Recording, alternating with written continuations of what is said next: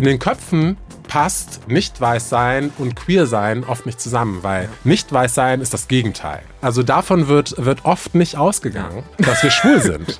Obwohl ich sagen würde, hallo, guck mal genau hin. Hey. Leute, das ist ganz klar. Der Podcast über queere Themen. Sputnik Pride. Und hier ist Robin Solf. Ach, meine Liebenden, es ist wieder soweit. Es gibt eine neue Folge und ich muss euch heute gleich zum Anfang sagen, ich habe heute eine kleine Premiere, beziehungsweise feiere ich heute ein selbsternanntes Jubiläum. Denn wer mich verfolgt, beziehungsweise wer weiß, dass ich seit anderthalb Jahren hier moderiere, weiß auch, dass ich ein schwarzes Büchlein habe.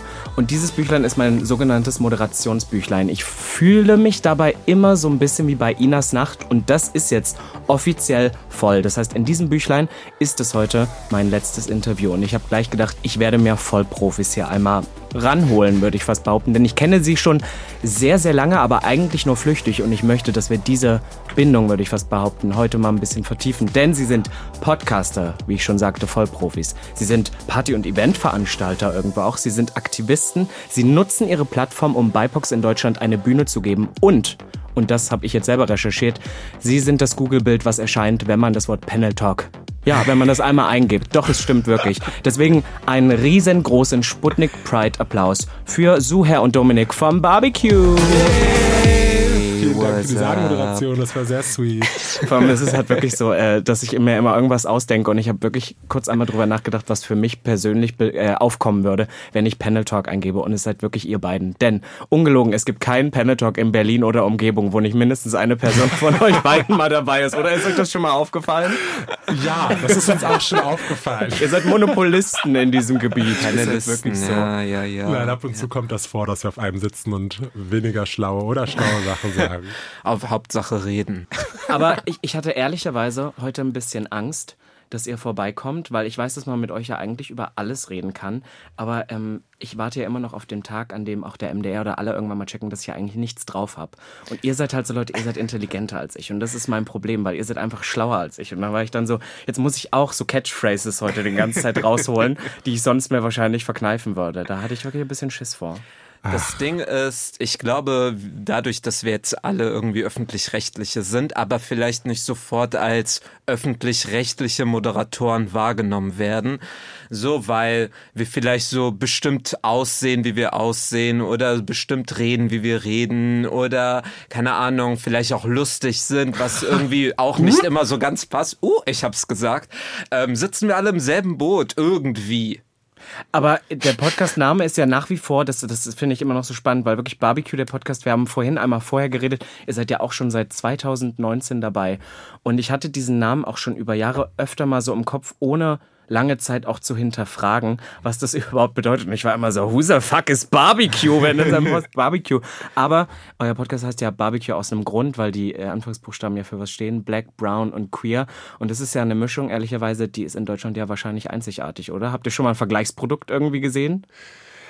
Also zwanzig neunzehn gab es keine Vergleichsprodukte tatsächlich. Aha. Das war im Grunde genommen auch der Grund, also die Idee, die hinter Barbecue gesteckt hat. Wir sind schon lange befreundet, ähm, kennen uns eigentlich eher aus dem Club-Kontext und haben ähm, bei einer, bei einer Das müssen wir, nein. Wir dürfen, wir dürfen keine Drogen mehr verheimlichen. Wir sind jetzt öffentlich-rechtlich. Ähm, äh, bei einem, bei einer Limonade an einem sonnigen Tag auf einer Wiese im Wedding haben Ich habe mir das sogar aufgeschrieben. Ich habe auch gesagt, es war ein, ich habe geschrieben, es war ein Picknick im Wedding. So hält es uns auch einfach um. Okay. um ja, ja, ein Picknick. Genau, es war ein Picknick. Ja. Ähm, da haben wir uns darüber unterhalten, ja, dass uns eigentlich, dass äh, queere Themen zwar immer sichtbarer werden und ähm, viel mehr Raum bekommen in den, in den deutschen Medien, dass uns aber ähm, quasi die Intersektion von, von nicht-weiß und queer quasi fehlt. Ähm, dass es zwar natürlich auch queere, ähm, nicht-weiße Prominente gibt in den Medien, aber dass ähm, wir vielleicht auch nochmal andere Erfahrungen machen teilweise, dadurch, dass wir äh, von Rassismus betroffen sind. Und das wollten wir eben in einen Podcast bringen. Und das war die Geburtsstunde von Barbecue. Ein holpriger Anfang, aber jetzt sind wir hier. Jetzt sind wir öffentlich-rechtlich, ganz genau. Ja, ja, aber es ist ja irgendwie wichtig, dass wir da auch immer, immer mehr mitbekommen, weil ja, es gibt so diese typischen Geschichten, so, keine Ahnung, ich würde behaupten, der weiße schwule Mann, den gab es schon mal in den neunzigern, in manchen Rollen sogar, selbst in Popkultur, aber dass es auch so gewisse, gewisse Geschichten gibt, die einfach nicht nicht erzählt werden. Aber ich möchte ganz am Anfang möchte ich nochmal einsteigen, weil genau das habe ich nämlich schon mal bei euch auch irgendwie gehört, wie euer Podcast zustande kam. Aber ich weiß tatsächlich noch nicht, wie habt ihr euch denn eigentlich kennengelernt? Du hast gerade gesagt, ähm, aus dem Club-Kontext. Also das heißt, ihr habt euch beim Feiern kennengelernt, oder? Quasi. Ich meine, wir sind beide D Js. So, wir haben beide Wirklich, ihr lange Zeit auf? aufgelegt. Ja, ja. Was für Musik? Da muss ich einen kurz eingrätschen. Also ich lege nur noch zu ganz bestimmten Anlässen auf, also ich habe mich so ein bisschen davon äh, von distanziert, aber ich ähm, veranstalte seit zwanzig vierzehn queer-feministische Hip-Hop-Partys mhm. ähm, und lege im Grunde genommen, man könnte es sagen, äh, Clubmusik auf mit, mit, äh, mit Rap-Referenzen, mhm. sozusagen viel, viel mehr Rap auch und solche Dinge. Oh, das wusste ich von dir, Dominik, aber bei Zuher, ich wusste nicht, dass du, dass du auch tatsächlich, dass du auflegst. Ja, voll. Ich habe eine ähm, Party, so, wo wir vor allem queer-arabische, mhm. also vor allem arabische Popmusik äh, spielen, so aus den neunzigern, zweitausendern, so für die arabische Community und die, die es halt auch so feiern. Und wir haben beide, wie gesagt, so äh, aufgelegt und ich kannte Dominiks Party Berries, so, die habe ich äh, lange Zeit verfolgt und zufälligerweise waren wir dann irgendwann zu der ein und derselben Party ähm, angefragt und gebucht worden, wo wir aufgelegt haben, wo Shoutout wir dann an aber, Homies. Ja, Shoutout an Homies auf jeden Fall und wir ähm, haben dann unser Gig gemacht und sind dann sehr schnell in Backstage und haben die Nacht über uns sehr, sehr, sehr, sehr lange intensiv und gut unterhalten vor allem und das war so, wo wir uns das erste Mal persönlich getroffen haben und wo es so naja, auf jeden Fall irgendwie so Liebe auf den ersten Gig war. Liebe auf den ersten Gig finde ich gut. Oh, oh mein Gott. Yes. Oh mein Gott. Ja, naja. Nein, aber das finde ich spannend, weil das, also ich wusste, dass er, dass er, wie gesagt, auch Partys veranstaltet und so, aber ich wusste nicht, dass er, gut, es liegt wahrscheinlich nahe, ähm, dass er, dass er auch D Js seid oder wart. Ich habe mich davon ja auch zurückgezogen, aber ich finde es lustig, dass Hast du auch gemacht, ja? Ja, also ich mache es auch immer noch ah, tatsächlich, ja. wenn die Knete stimmt. Ganz genau. Das ist immer nee, aber ich, aber ich sag immer, ich lege auf. Ich sag bis heute nicht, dass ich D J bin, weil ich mhm. würd, wenn dann, also mache dann nur Popmusik mhm. und es ist jetzt auch so, also ich habe da so ein bestimmtes Board und ich weiß, wie so leichte Übergänge gehen, aber so, so richtig D J oder so, das würde ich jetzt nicht nennen. Aber ihr kennt ja bestimmt auch einige Partys in Berlin, da wisst ihr ja so, The Bar ist ja bei ja. einigen Partys auch jetzt nicht unbedingt ja. so weit oben, dass man das... Es gibt das eine Range da. Hauptsache ja. die Stimmung passt, das ist ja da wirklich das sagen, Gute. Es gibt eine Range, ja. Genau, ja.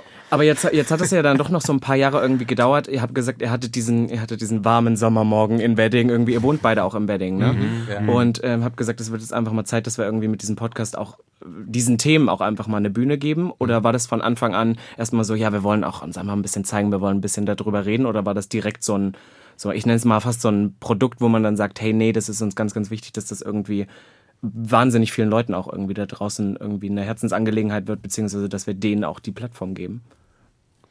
Ich glaube, dass wir an, auf diesen bekannten Tag an der Wiese tatsächlich uns so intensiv eben über diese beiden Erfahrungen von wie ist es, queer und gleichzeitig von Rassismus betroffen mhm. zu sein, so, wo wir darüber geredet haben, warum wohnen wir im Wedding und nicht beispielsweise in Schöneberg, wo es irgendwie eine äh, lebendigere, queere Community und Kultur irgendwie gibt als jetzt im Wedding, wo wir uns genau darüber viel ausgetauscht haben und dann so gedacht haben, boah, dieses Thema so von nicht weiß und queer in Deutschland sein, kann man sich aus so vielen verschiedenen Perspektiven angucken, weil wir geben nur einen ganz kleinen, ganz kleinen Aspekt dieser riesengroßen Community irgendwie äh, preis, aber eben, wir wollten halt irgendwie, haben, wir wollten eh irgendwie sowas wie einen Podcast machen und dieses Thema hat irgendwie in der Medienlandschaft doch gefehlt und es gab so einen inneren Drang von uns danach, dieses Thema tatsächlich tatsächlich aufzugreifen und eine Plattform für queere und nicht weiße Themen irgendwie zu geben. Hm. Vielleicht nochmal für Leute irgendwie, die, die euch jetzt nicht kennen, die euch heute hier kennenlernen. Zuher, du bist ähm, Deutschsyrer, hast mhm. du, oder würdest du dich so bezeichnen? Ja, so habe ich das voll, mal ja. gehört. Und äh, Dominik, du würdest sagen Afrodeutscher. Mhm. Glaub, ähm, ich habe tatsächlich mal bei euch gehört, dass ihr sehr oft auch dieses Spiel oder so miteinander spielt, so ein bisschen kokett angehaucht, wo man dann so sagt, so dieses, na, aber wo kommst du denn eigentlich mhm. wirklich her? Also das so ein bisschen auf die Schippe nimmt. Mhm. Ich kenne ich kenn das auch, das ist sowas, was in Deutschland auch sehr, sehr gerne komischerweise mhm. ähm, gefragt wird. Mhm. Ist das was, was sich so ein bisschen auch durch eure Biografie zieht, dass das so ein Thema ist, was immer, weil ihr nehmt es ja auch so ein bisschen aufs Korn, dass ständig Leute aufkommen mit diesem, wo kommt ihr denn wirklich her? Mhm. Ja, definitiv. Also Identität oder die Identität, Identitätsfragen, ähm, die sind bei mir schon mein ganzes Leben lang aufgekommen. Also ich bin in einer Kleinstadt aufgewachsen, ähm, in Göttingen, mhm. ähm, in Niedersachsen. Oder man würde nicht Kleinstadt sagen, man, es ist eine mittelgroße Stadt. Äh, und bin dann irgendwann aber auch mit meiner Familie aufs Dorf gezogen. Und in meinem Umfeld gab es eigentlich keine nicht weißen Kids. Ich bin ähm, unter komplett weißen Menschen aufgewachsen und in den ersten Jahren habe ich das gar nicht so hinterfragt. Also ich habe zwar schon gemerkt, dass mir was fehlt. Ich habe tatsächlich aber auch erst irgendwann dann als Jugendlicher gemerkt oder als früh früh Jugendlicher, dass das tatsächlich das ist, dass mir auch der Austausch und dass mir eben auch ähm, Vorbilder, die eben nicht weiß sind, fehlen und so weiter. Und habe mich eben dann ähm, auch gefragt, ja, wo wo gehöre ich denn hin eigentlich, wenn ich äh, im Grunde genommen von von Biodeutschen, also weißen Deutschen, ähm, nennen wir sie so, ähm, ähm, immer gefragt werde, wo ich herkomme und dann, wenn ich die Antwort eigentlich gebe, ähm, nochmal nachgefragt wird, nochmal nachgehakt wird. Ähm, also wenn mir immer wieder das Gefühl gegeben wird, dass ich eigentlich nicht von hier sein kann, mhm. ähm, wo gehöre ich denn eigentlich dann wirklich hin? Mhm. Und das ist eben genau das, warum wir, warum wir im Grunde genommen eigentlich das, eben auch dieses, ähm, dieses ja, dieses Leid quasi, ähm, ähm, dass wir dieses Leid nehmen und, äh, und uns darüber lustig machen. Ähm, ja, und sagen, ja, wo kommst du aber, hey, komm, also, Zuher. Also komm, woher kommst du denn jetzt wirklich? Also wirklich. Aber Zuher, war das bei dir ähnlich? Weil du bist doch sogar zwischenzeitlich nochmal noch mal weggezogen, ne, ja. aus Deutschland. Für, ja. für, für, von wann bis wann? Ja, also das ja. war in deiner Jugend? In meiner so? Kindheit, genau, habe ich elf Jahre in Saudi-Arabien gelebt, so von siebten Lebensjahr bis zum, oder sechsten bis zum siebzehnten Und war aber auf der deutschen Schule dort. Das heißt, ich war tatsächlich die ganze Zeit auch irgendwie in einem deutschen Kontext. Ich bin hier in Berlin geboren. Ähm, als Sohn von zwei syrischen Eltern ähm, und da war, ich meine, ich bin relativ irgendwie auch nah mit so der syrischen Kultur und den syrischen Traditionen aufgewachsen. Ich war jedes Jahr in Syrien, aber dieselben Fragen oder dieselben Konflikte, wie Dominik sie eben erzählt hatte, hatte ich auch tatsächlich. Und ich wollte irgendwie die ganze Zeit irgendwie als Kind und Jugendlicher, man wollte halt irgendwie so dazugehören. Man wollte irgendwie Deutscher sein, so wie alle anderen, oh ja. so, und nicht irgendwie so der andere sein, der eigentlich nicht wirklich deutsch ist, so, und deshalb auch immer als der Syrer galt.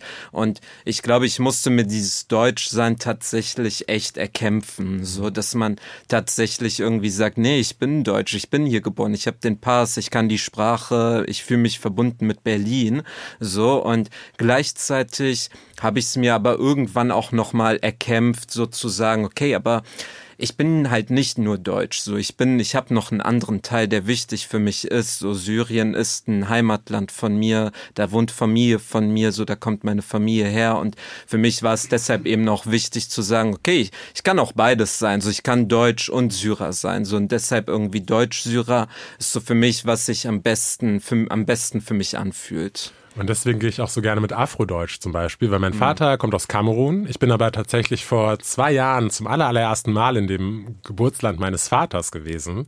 Äh, und da auch die, die Erfahrung zu machen, dass ich da eben einfach als, als äh, Westler, als, als Deutscher gesehen werde. Ja, das finde ja. ich auch gut. Äh, ist äh, ist ähm, auch...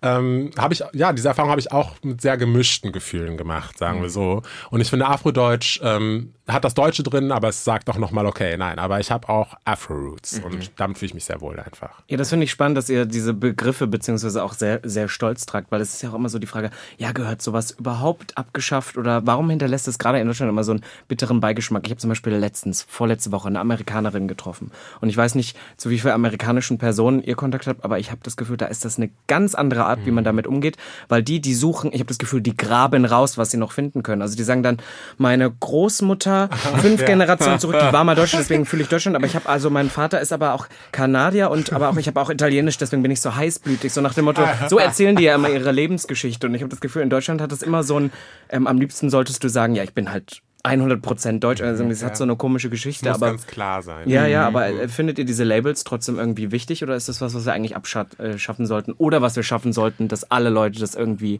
empowern, dass das nichts mhm. mehr bedeutet, so wie, ah, du bist ja dann der Syrer, so mhm. nach dem Motto.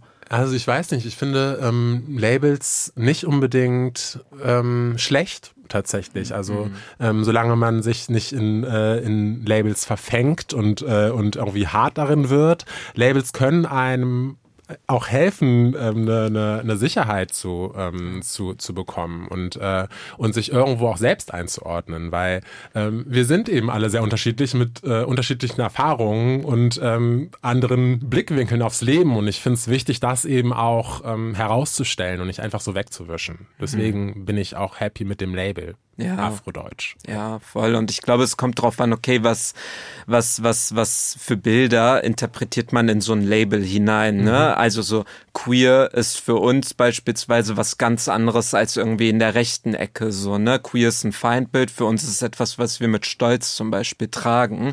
Und genauso ist es halt irgendwie mit anderen Bildern, so wie mit Syrer, so, ne? Syrer, ich weiß, dass es halt irgendwie in der rechten Ecke ein, ein Feindbild halt irgendwie darstellt. Und für Für mich ist es halt etwas, was ich niemals irgendwie mit, mit irgendeinem äh, irgendwas Negativem verbinden möchte, so, sondern das ist etwas, was für mich individuell halt irgendwie eine sehr, sehr äh, besondere Bedeutung hat, und das irgendwie ablegen zu wollen, nur weil irgendwie die Mehrheitsgesellschaft nicht drauf klarkommt, dass Menschen komplex sind, dass Menschen nicht nur deutsch sind, sondern sie können auch ein Mann sein, sie können auch eine Frau sein, sie können auch ArbeiterInnen sein, sie können auch heterosexuell, behindert und vieles, vieles weitere sein, und ich weiß immer nie so richtig, warum das irgendwie bei einigen Identitätsmerkmalen okay ist und bei anderen ist so, nein, wir sind alle gleich, so mhm. alle, wir sind Deutschland. Ja, aber dieses, dieses alle gleich, das ist, das hat mich jetzt nochmal interessiert, eure Meinung dazu zu hören. Das, was du gerade sagst, Dominik, das finde ich auch so spannend. Nee, wir sind eben nicht immer alle gleich. Weißt du, was ich auch gehasst habe? Ich fand die Kampagne wichtig, aber wir sind da auch schon weiter. Kennt ihr noch die Zeit, wo es immer hieß, so Love is Love? Ja, und ich war immer so, ja. nee, also wir, wir ja. lieben schon ganz anders, wir daten ganz anders, wir haben ganz andere, ja, ja, äh, andere ja. Partnerschaftsmodelle. Auf jeden Fall. Ja, wir sind, ja.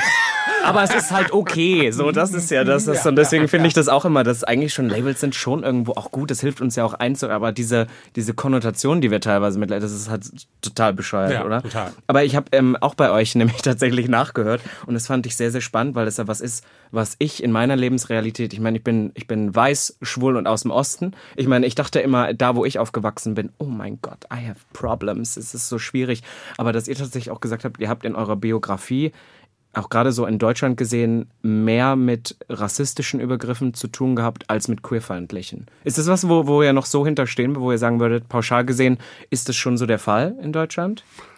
Ähm, ja, also man muss natürlich auch ähm, differenzieren. Also mit Rassismus meinen wir jetzt natürlich nicht, oder mein ich speziell, wenn ich davon rede, jetzt nicht unbedingt äh, Anfeindungen unbedingt äh, direkt mhm. oder oder äh, oder körperliche Gewalt auf der Straße. Körperliche Gewalt ist mir persönlich äh, bisher noch nicht Pass- Nein, noch sehr wenig passiert. Das liegt aber auch daran, denke ich, weil ich sehr groß bin, ja, und weil, weil Leute das vielleicht irgendwie sich nicht so schnell trauen.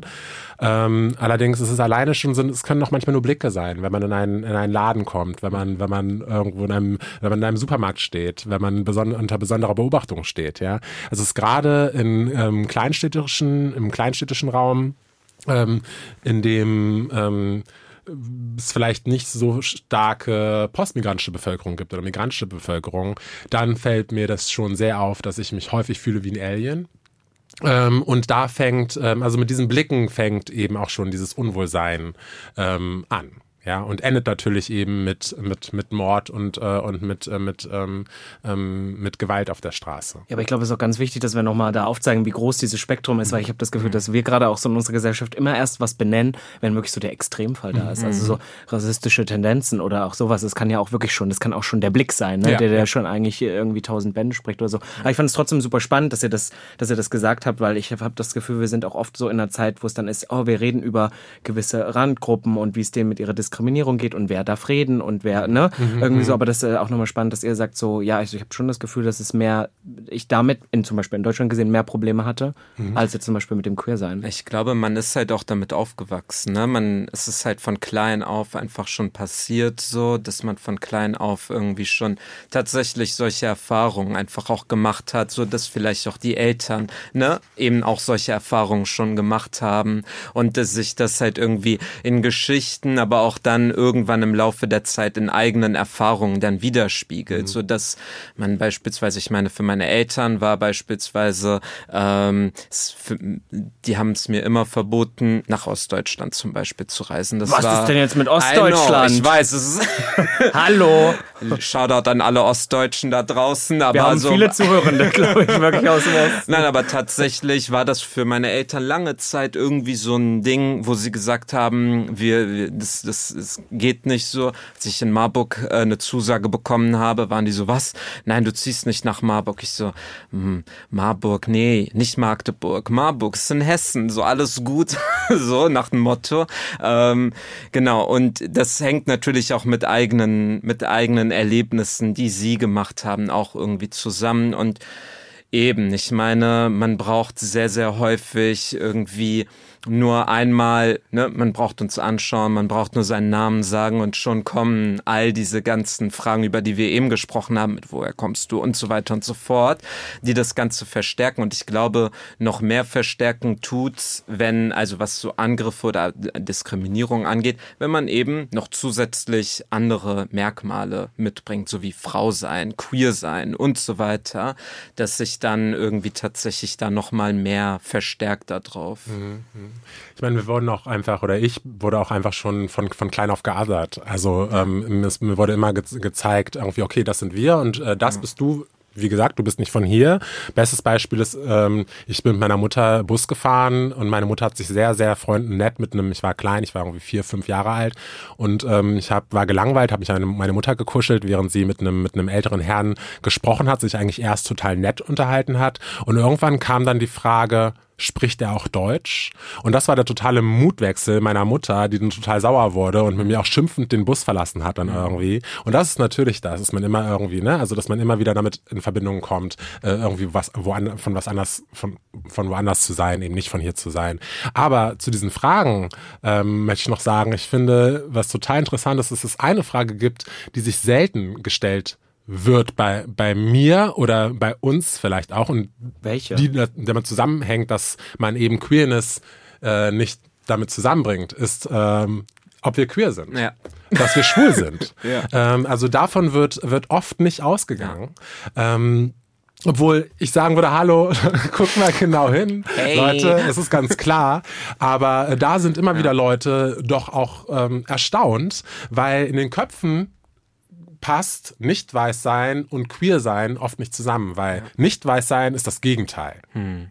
Mhm, mhm. Stimmt. Ich habe da, ich hab da so noch gar nicht drüber nachgedacht, aber du hast natürlich auch recht. Ich frage mich immer, woran das, ich will euch jetzt gar nicht zu so einem pauschalen äh, irgendwie Statement so hinhauen. Das hätte ich jetzt auch fragen können, was glaubt der, was, womit hat Deutschland mehr ein Problem? Ich glaube, das ist natürlich viel auch mit den Fans zu tun. Ich glaube, viel hat ja irgendwo dann auch mit dem Thema Sichtbarkeit zu tun und Sichtbarkeit natürlich, was hat man für Role Models, die das Gegenteil gezeigt haben von den Vorurteilen, die man hatten, aber andererseits auch Sichtbarkeit im Sinne von, es ist ja wirklich so, dass man sieht es ja auch bei queeren Personen, dass die, die natürlich more visible queer sind, haben ja auch mehr Probleme als, als andere Leute. Und ich glaube auch so ein Thema wie Hautfarbe ist ja sowas, das reicht, da reicht ja schon die drei Sekunden, die du der Person irgendwie auf der Straße entgegenkommst, oder? Ist das vielleicht auch so was, wo man daran sieht, dass die Leute ja gar nicht so weit denken, sondern dass es wirklich nur diese Momentaufnahme ist, die euch teilweise auch so entgegenklatscht?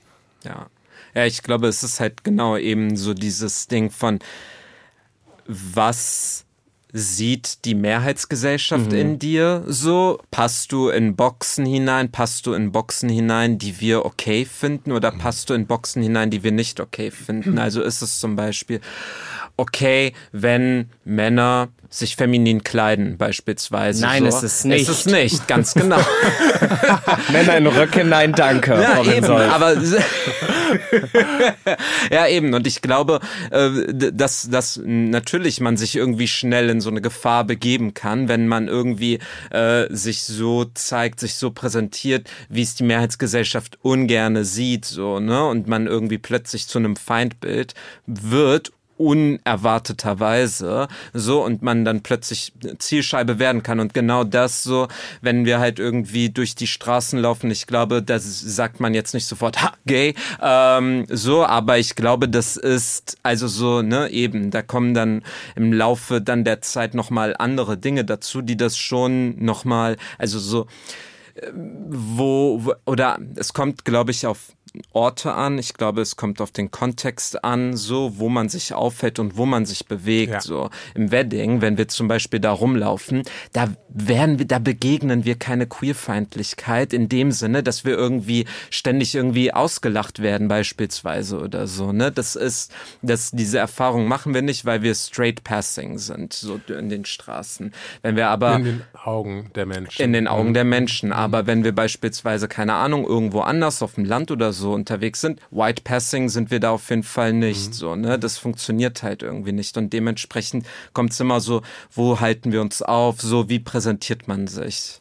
Ich glaube auch zu, zum Präsentieren, es ist irgendwie auch total, ähm, für mich auch irgendwie total schön, irgendwie diese Erkenntnis zu haben oder inzwischen die Erkenntnis zu haben, warum ich mich irgendwie lange Zeit irgendwie auch so gekleidet habe, wie ich mich gekleidet habe oder warum ich, warum mein Kleidungsstil der ist, der er heute ist. Also zum einen ist es natürlich, ähm, ist es die Hip-Hop-Kultur, die ich mag und äh, an der ich mich immer orientiert habe. Ähm, allerdings ist Hip-Hop-Kultur natürlich auch ähm, ähm, im Look in den meisten Fällen sehr, sehr straight. Ne? Also so Streetwear mhm. et cetera. Das hat mir gefallen, äh, weil ich das eben in den Musikvideos bei, bei meinen Idolen so gesehen habe.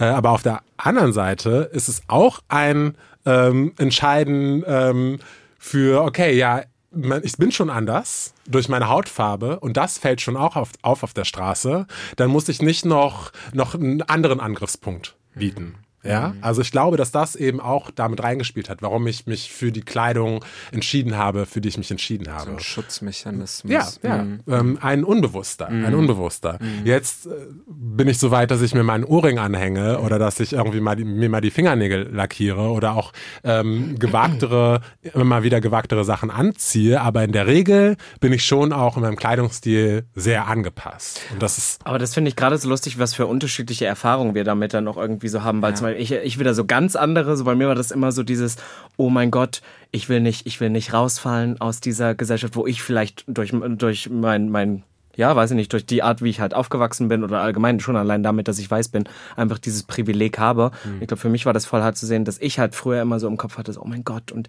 das gehört aber eigentlich zu mir. Also so diese Looks war ja nicht immer nur so eine Verkleidung, das war schon irgendwie so, ich mache jetzt keinen Drag, aber das gehört irgendwie zu mir dazu. Ich, ich hatte schon immer dieses Bedürfnis danach, von klein auf. Und bei mir war eher immer damals so, dass ich dann dachte so, oh nee, ich habe ja jetzt dieses Privileg und ich bin zwar schwul, aber am liebsten so möglich, dass man das nicht sieht, ne? So irgendwie am Ende des Tages. Und bei mir hat es halt Jahre gedauert, gedauert irgendwie dahin zu kommen, dann zu sagen, nee, ich mache das aber trotzdem, obwohl ich das weiß. Deswegen finde ich das gerade spannend, dass du sagst, okay, du hattest erstmal mit dem ich sag jetzt mal, mit dem ersten, mit der ersten Konfrontation zu kämpfen und hat gesagt, boah, die zweite haue ich aber auch nicht den Leuten gleich noch mhm. irgendwie auch noch vor den Deckel, mhm. so nach dem Motto, wenn ich mit der ersten schon merke, es ist, man spricht doch da irgendwie so unter uns jetzt auch gesagt, so auch immer so ein bisschen von diesem so Double Token, mhm. so nach dem Motto irgendwie, so, er ist nicht nur, er ist nicht nur schwarz, er ist auch noch schwul yeah. oder so und ich, da gab's doch auch mal so einen ähm, Prince Charming Kandidaten, der irgendwann doch auch mal gesagt hat, Ähm, ja, ich hab's richtig schwer, ich bin schwarz, schwul und Ossi. Oder irgendwie so hat er das gesagt. Also das, fand, das fand ich irgendwie so. Aber am Ende des Tages ist es ja auch irgendwie genau das.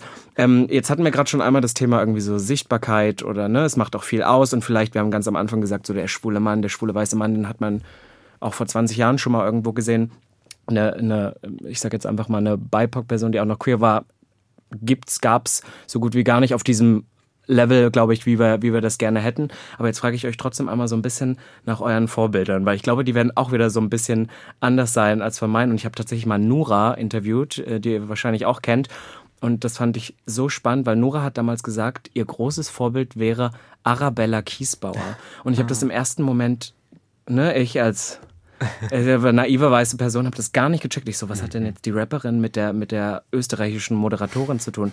Aber weil sie halt so war, ja, es war nicht nur eine der wenigen ähm, schwarzen Personen, die sie überhaupt irgendwo gesehen hat, sondern auch, glaube ich, die einzige zu der Zeit, die einen offenen Afro getragen hat. Oh. Und das fand ich, da habe ich vorher, ich wirklich nie drüber nachgedacht. So, und deswegen finde ich das ähm, aus, aus der Sicht auch spannend, irgendwie was für euch früher, vielleicht auch so popkulturell, komm, mhm. ich bin eine Popkulturmaus, irgendwie so Vorbilder waren. So, Herr Badia, ich habe einmal irgendwo gehört, dass du hast gesagt, Shakira warst Stars irgendwie auch Shakira, mal eine Zeit ja, lang. Ja, meine libanesische Queen auf jeden Fall. Das musst ja. du kurz erzählen, weil ich wusste das nicht. Ich habe ja. das durch dich tatsächlich gehört. Ähm, sie hat Wurzeln dahin. Ja, Shakira heißt so erst einmal übersetzt die Dankbare. So, und dass sie Bauchtanz konnte, kam auch nicht irgendwie aus dem Himmel Ach gefallen, so. sondern es gibt in Kolumbien eine große arabische, libanesisch-syrische Community tatsächlich. Und ähm, sie ist eine von denen. Und sie ist halt der absolute Star im Libanon und in Syrien, so, weil sie unsere arabische, weltweit bekannte Queen ist. So, ja. Aber ja, ich war Fan, ich fand sie, äh, ich ähm, habe sie gefeiert, natürlich, aber mein Idol, mein äh, Fashion-Ikon vor allem, so war lange, lange Zeit als Teenager Gwen Stefani. So, ich habe Gwen das Stefani... Das hätte ich so gar nicht bei dir gesehen. Aber auch voll die Problematic Queen, aber auch egal. Auch sehr problematic, so, aber we love her auf jeden Fall. So, sie, ähm, ich weiß nicht, ich habe einfach äh, sie schon äh, bei No Doubt einfach krass gefeiert. Ich fand danach, als sie ihre, ähm, ihre, ihre Single-Karriere, ihre Solo-Karriere begonnen hat, fand ich sie einfach mit ihren Styles und so diesen Harajuku-Ding und diesem Lamp, also Love Angel Music Baby. Oh Mann. Ähm. Wir kommen ins Schwärmen, oh oder? Oh Gott, äh, okay. Mit ihren asiatischen Accessoires. Mit ihren asiatischen Accessoires, die alle genau diesen Lamp-Namen hatten. Ähm, ich fand sie einfach äh, so cool, weil sie sich irgendwie getraut hat. Ich habe lange Zeit nur schwarz getragen, um nicht aufzufallen. So als queerer junger Mann, so queerer Junge. Und ähm, sie war halt immer so diejenige, die so gesagt hat, hey, so mix and match, so zieht euch was an, was ihr wollt, so, keine Ahnung, moderne Sachen, Secondhand und so weiter zusammenmischen und dann kommt da was Geiles bei raus. Fashion Icon, Fashion. Auf jeden Fall. Oh mein Gott, ich komme gleich, gleich mit ins Schwärmen. Dominik, ich will, will einmal kurz äh, darauf eingehen, bevor du jetzt einmal mit den, mit den äh, Vorbildern kommst, weil du auch gerade meintest, so Problematic Queen ist ja auch so ein, du gehst da drauf ein, so ein bisschen, das hat dieses, was man sich von anderen Kulturen im Prinzip nimmt, genau, oder so genau. dieses, äh, was sie am Anfang ihrer Karriere gemacht hat. Ähm, Finde ich auch nochmal eine spannende, spannende Frage. Seht ihr das, weil du jetzt meintest, Problematic irgendwie, seht ihr das als hundert Prozent Problematic an? Weil ich habe jetzt auch schon viele Leute getroffen, also wir müssen es kurz noch einmal für die Leute da draußen mhm. vielleicht runtergehen, dass gerade auch so Leute wie Gwen Stefani ja wirklich dann so ein bisschen kulturelle Aneignung in ihren Popkarrieren schon betrieben haben, indem sie halt aus gewissen Kulturen, ich glaube Gwen Stefani sogar aus allen möglichen, sich, äh, wo marginalisierte, marginalisierte, sie ist jetzt, kann ich selber nicht mehr, Personen ja irgendwie immer noch irgendwie diskriminiert wurden und sie als ne, weiße Person sich dann irgendwie so alles so ein bisschen, wie es ihr gefallen hat, mitgenommen hat. Mhm. Ähm, aber ich höre durchaus jetzt auch immer wieder Stimmen, die sagen, naja, es gibt gewisse Sachen, ne, da müssen wir echt eine, eine Linie ziehen, aber an sich ist so kulturelle Aneignung und diese Mischmasch davon ja erstmal nichts Verkehrtes, weil es ja zeigt, dass das alles sich so ein bisschen mehr miteinander verbindet. Oder seht ihr das anders? Ich sehe das, ich sehe das ähnlich. Ich finde auch also tatsächlich, dass, ähm, dass kulturelle Aneignung nicht unbedingt das größte Problem ist, mit dem wir uns gesellschaftlich beschäftigen müssen. Ähm, Ich finde allerdings, dass man, dass es ähm, auch immer eine Frage dessen ist, was es ist, was man sich aneignet und wie man sich damit auseinandersetzt. Mhm. Ja, ähm, ob man ähm, dem Ursprung, ähm, ob man, äh, ob man sich mit dem Ursprung befasst, ob man das auch kommuniziert oder ob man irgendwas nimmt, wild pickt mhm. und sich dann überstülpt und ähm, im Grunde genommen eigentlich nicht, nicht weiter damit auseinandergesetzt hat. Und im Fall von Gwen Stefani, okay, äh, ist natürlich auch so eine Grauzone, weil, ja. weil sie sich schon irgendwie mit den Ursprüngen ja. von, von ihren lebenden Star. Accessoires auseinandersetzt. gesetzt hat, ja. aber trotzdem äh, sehe ich das schon problematisch, weil es natürlich irgendwie auch den, dem exotischen Look äh, mhm. äh, gedient hat, diese asiatischen Girls dabei sich zu haben, äh, die aber keinen kein kein Wort gesagt haben und immer nur gut aussahen. Waren die Background-Tänzerin. Nee, es ist eine fine Line. Und die sie zwischen. mit auf den roten Teppich genommen hatten, die dann immer so hinterhergelaufen sind. Das sah einfach super geil aus. Aber könnte man ihr, könnte man ihr so ein bisschen den, den, den Welpenschutz geben, dass man sagt, ja, vor zwanzig Jahren, da haben mhm. die Leute das noch nicht so ja. reflektiert oder ja. sollte, hätte man da genauso hart ja. eigentlich sein? Und ich glaube, dafür war sie tatsächlich relativ fortgeschritten, weil sie ja bei No Doubt zum Beispiel Ska-Musik gemacht hat. Ska-Musik mhm. kam, kommt ja auch nicht aus den U S A so, sondern aus, ähm, aus Jamaika vor allem. Ähm, und äh, danach halt irgendwie so, okay, fertig mit Jamaika, gehen wir nach Japan. Ähm, so, und es ist eine fine line, glaube ich, so zwischen Cultural so Appropriation und Cultural Appreciation. Und ich mhm. glaube, so da hat sie schon für, für, für die Zeit damals, glaube ich, schon so den richtigen, halbwegs richtigen Ton, glaube ich, auch noch getroffen. Ich glaube, so wie sie es damals gemacht hat, kann man es aber heute tatsächlich nicht mehr machen. Aber weißt du, was ich mich jetzt andersrum frage? Ich weiß also, ne, so Welpenschutz, okay, wir sagen vor zwanzig Jahren, aber seht ihr, seht ihr heute noch Sachen von ähm, kultureller Aneignung, wo ihr sagt so, oh mein Gott, you should know better. Also, wo, oder wo ihr auch sagt, I draw the line here. So irgendwas, was ihr vielleicht noch relativ oft irgendwo seht, also, so Girls mit Dreads oder irgendwie ja, sowas. Ja, du sprichst es genau an, Dreads. Ja. Also das ist tatsächlich was, ähm, was mich halt immer noch stört. Also es stört mich. Ich sehe sie auf der Straße und sie stören mich und der Grund dafür ist, dass ähm, ähm, Menschen, weiße Menschen mit Dreads werden keine Diskriminierung auf der Straße erfahren, weil sie, weil sie Dreads tragen. Schwarze Menschen mhm. auf der Straße erfahren nochmal gesteigerte Diskriminierung, weil sie Dreads tragen. Mhm. Ähm, und ähm, das ist etwas, was mich persönlich einfach, einfach stört. Ja, tatsächlich. Ja, ja. Ja, gibt mehr als genug Beispiele. Aber das ist ein gutes ja, Beispiel, ja, oder? Auch ja, noch, wo ich was sehe. Total. Ja, oh mein ja. Gott, ich war letztens einfach auf einem, auch auf einem Volksfest. Ich sag jetzt nicht was oder so, aber da lief dann auch, was da an Musik läuft und so. Und das ist ja, da wird ja gesagt, wir haben die Songs schon immer gehört. Ja, ja, und das ist auch ja. so, aber auch so diese, ja, diese ja. gewissen Songtexte, wo du auch so denkst, ja, ja, ja. Und ich meine, wir sind ja alle so in einer ähnlichen Bubble, wo man dann immer ist, immer wenn sowas passiert, dass man wie so ein Pieks von hinten. Also es ist immer so, oh, oh. Ich hab, aber ich, Dominik, ich möchte es dir nicht wegnehmen. Vorbilder. Meine Vorbilder. Tic-Tac-Toe. Einfach Stimmt. die besten, also Inspiration für so viele, die danach kamen, totgeschwiegen, unter den Teppich gekehrt. Äh, inzwischen bekommen sie aber wieder ein bisschen mehr Aufmerksamkeit. Inzwischen werden sie wieder rausgekramt und es wird sich angeguckt, oh, da war ja was, äh, fünfundneunzig. Da waren ja diese zwei Jahre, wo diese drei Girls am Start waren, die ähm, quasi aus der ArbeiterInnenklasse heraus ähm, Schimpfwörter in den Mund genommen haben. Äh, ob konzipiert oder nicht, scheißegal, Leute, die Probleme angesprochen haben, äh, die quasi auf ihrem Album wirklich für jedes Problem, was zu der Zeit existierte, einen Track hatten von, von, äh, von H I V und AIDS über, ähm, was ja einfach in den neunzigern einfach noch viel, viel präsenter war als heute, äh, bis hin zu Rassismus, ähm, Klima ähm, ähm, war auch schon ein Thema, ähm, toxische Männlichkeit war ein Thema. Die hatten wirklich neunzehnhundertfünfundneunzig zwei Alben mit Texten, äh, mit äh, Themen, die uns heute noch beschäftigen.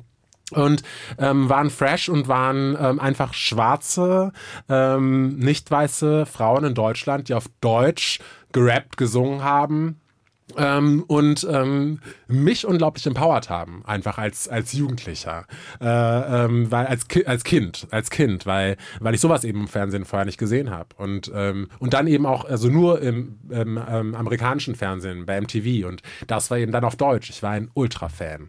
Ich habe mit mir einen Vertrag aufgesetzt, ähm, dass ich von beiden Bands gleichermaßen Fan bin, von Tic-Tac-Toe genauso wie von den Spice Girls und ich habe keine Band vernachlässigt. Das finde ich gut. Das ist doch allgemein auch immer so ein Thema, was man macht. Wo immer entweder oder. Aber ja, das machst ja. du immer nur bei den Frauen. Das ist auch so ein Problem. Das hast du bei den Kerlen nie gemacht. Ja. Du hast immer gesagt, Britney oder Christina oder Christina stimmt, oder Pink. Du, du würdest niemals sagen, keine Ahnung, Justin Bieber oder Ed Sheeran. Ja, da stimmt. würde nie jemand, ja, oder? Stimmt, weißt du, stimmt, stimmt, immer stimmt, Gaga ja. oder Katy Perry. Aber das ist ein anderes ist Thema, was wir heute. Die Frage, ja, ja. Die Queen of Pop zum Beispiel. Ja, genau. Ne? So, so, ne? Es muss dann auch immer. Madonna. Alle hatten Bobs. Alle hatten Bobs. Aber schön, dass das so, dass das so feststeht. Aber ich finde das spannend, was du gerade sagst, dass selbst in den neunzigern bei Tic-Tac-Toe die Themen, die du jetzt angesprochen hast, die hören sich eigentlich noch sehr ähnlich an nach den ja. Themen, die wir heute auch vielleicht auf einem anderen Niveau oder so Klar. besprechen. Aber ihr macht das ja, ihr macht den Bums jetzt auch schon länger. Also ich sag mal so. Und jetzt hatten wir ja zwanzig zwanzig vor allem so ein Jahr, wo bis nach Deutschland es tatsächlich gedrungen ist. Wir reden jetzt über diese Affäre, Affäre kannst du es gar nicht nennen, über die, äh, über George Floyd, über Polizeigewalt, über wirklich Menschen, die auf die Straße gehen, Black Lives Matter, Demonstrationen, die wir auch bis in Deutschland hatten. Habt ihr das Gefühl, es hat sich so ein bisschen, vor allem so in den letzten drei, vier, fünf Jahren was getan? Oder ist es eher so, ja okay, man redet mehr drüber, aber so wirklich hat sich nichts getan? Mhm. Mhm.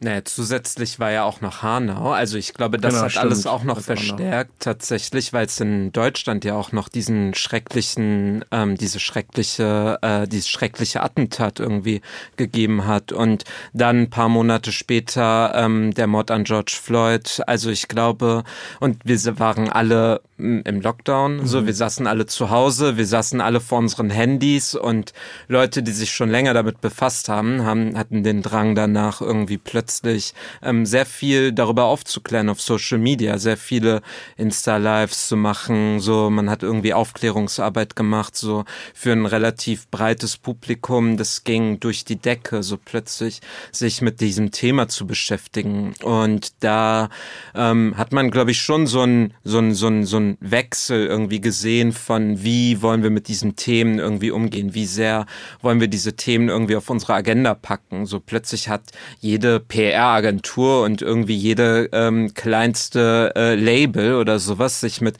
Rassismus intern als auch irgendwie nach außen wirkend äh, sich äh, beschäftigt. Und ich glaube ähm, eben auch Bücher, die ja dann geschrieben wurden, Podcasts, so, die gehört wurden. Also da war einfach sehr, sehr, sehr, sehr viel, wo man plötzlich merken konnte, wow, Leute haben irgendwie so bestimmte Literatur, bestimmte Begriffe, bestimmte ähm, bestimmte äh, Dynamiken, die im Rassismuskontext wichtig sind, voll auf dem Schirm gehabt. Und das zieht sich, glaube ich, schon bei sehr, sehr vielen bis heute auf jeden Fall. Und ich glaube einfach, dass viele Leute aufgewacht sind und gemerkt haben, huch, Deutschland hat ja wirklich ein Problem mit Rassismus. Und dass da wirklich anhand von gerade auch Hanau und eben auch den Diskursen, die dann geführt wurden, eben für sich irgendwie auch begriffen haben. Und letztendlich auch verstanden haben, dass es auch nicht okay ist, über uns zu reden, sondern dass sie mit uns reden müssen. Mhm. Nicht so wie in dieser Talkshow, die letzte Instanz, wo ähm, über das Z-Wort gesprochen wurde, von nur einer Runde, nur von oh Gott, Menschen, stimmt. die eben nicht betroffen waren. Ja, das stimmt, das war, so, das war richtig, richtig unangenehm und hat ja auch den Shitstorm bekommen, den es verdient hat. Ähm, aber sowas, glaube ich, haben die Leute verstanden, dass sowas eben nicht mehr stattfinden kann. Ja, ich glaube, es war auch wichtig, also zum Beispiel, ich habe auch immer, jeder, jeder Person, die irgendwie, glaube ich, so auch in Deutschland ist, ist immer dieses Perfektionistengehen, ist voll oft drin. Jetzt mal fernweg von wirklich Fremdenfeindlichkeit und alles, den ganzen Bullshit, mit dem wir uns rumtun, aber auch so Leute in unserer Bubble zum Beispiel, ich habe auch immer gesagt, nee, ich bin ja kein Rassist, so mhm. nach dem Motto. Aber dass man auch das so ein bisschen, was ich zum Beispiel gelernt habe, war damals in dieser, in diesem Bezugspunkt, nee, du bist aber auch so sozialisiert worden und rassistische Tendenzen oder, mhm. oder so Strukturen, du lebst in denen auch so und du kannst vielleicht gar nicht so viel dafür, aber du kannst halt was dagegen. Mhm. Und ich Ich glaube, das hat auch vielen Leuten geholfen, weil in Deutschland, es gibt auch genauso, warum ganz viele Leute kein Englisch sprechen, obwohl sie es eigentlich können, weil sie wollen es, wenn, dann perfekt machen. Mhm. Und ich glaube, dann war das auch oft so ein Thema so, oh, dann lieber gar nicht mich damit beschäftigen, mhm. sonst musste ich mir ja einen Fehler eingestehen. Mhm. Und ich hatte das Gefühl, das war viel, was auch so in meiner Bubble oder so ähm, irgendwie passiert ist. Bloß, ich kriege auch so im, im Business und so, und wir haben am Anfang gesagt, es gibt kein Panel Talk ähm, mehr ohne euch. Ich glaube, das lag aber nicht an der Situation, das war auch schon vorher der Fall. Aber habt ihr manchmal das Gefühl, dass jetzt trotzdem, jetzt ist das so ein breites Thema, du hast vorhin auch gesagt, hey, man kriegt jetzt auch irgendwie so mit, das ist ein Thema, da hören Leute inzwischen auch endlich mal zu, mhm. aber dass es manchmal auch so ein bisschen ausgenutzt wird, beziehungsweise dass es auch in so einen Tokenism übergeht. Also ich merke das super oft auch so gerade bei so Werbekampagnen, mhm. wo es dann ist so, du weißt, wer für welche Rolle gecastet ist, das siehst du mit einem Blick da drauf und natürlich ist inzwischen die P O C-Person ist vertreten, ja. finally, aber ähm, seht ihr das kritisch oder denkt ihr manchmal so, nee, es ist aber trotzdem irgendwie super wichtig, dass dieser, dass das jetzt passiert ist?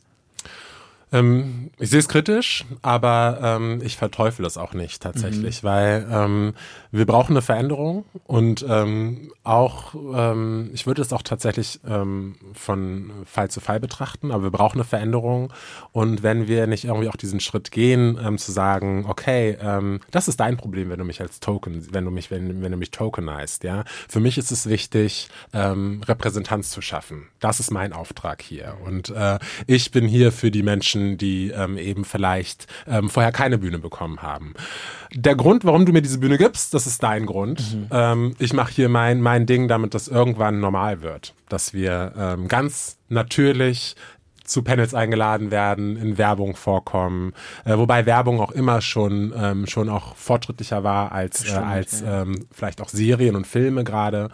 Ähm, aber genau, deswegen, klar, wir sehen das. Wir sehen oder wir ich spüren das. Ich weiß gut, wie du es jetzt gemacht hast. Wir sehen das. so.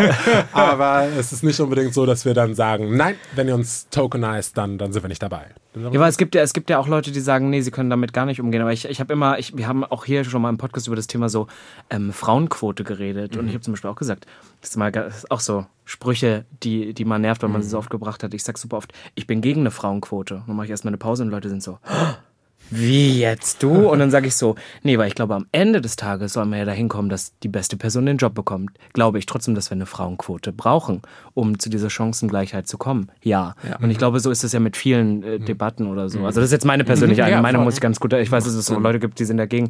Aber Zuher, ich weiß nicht, wie es bei dir ist, aber ich, du stimmst jetzt so nickend zu.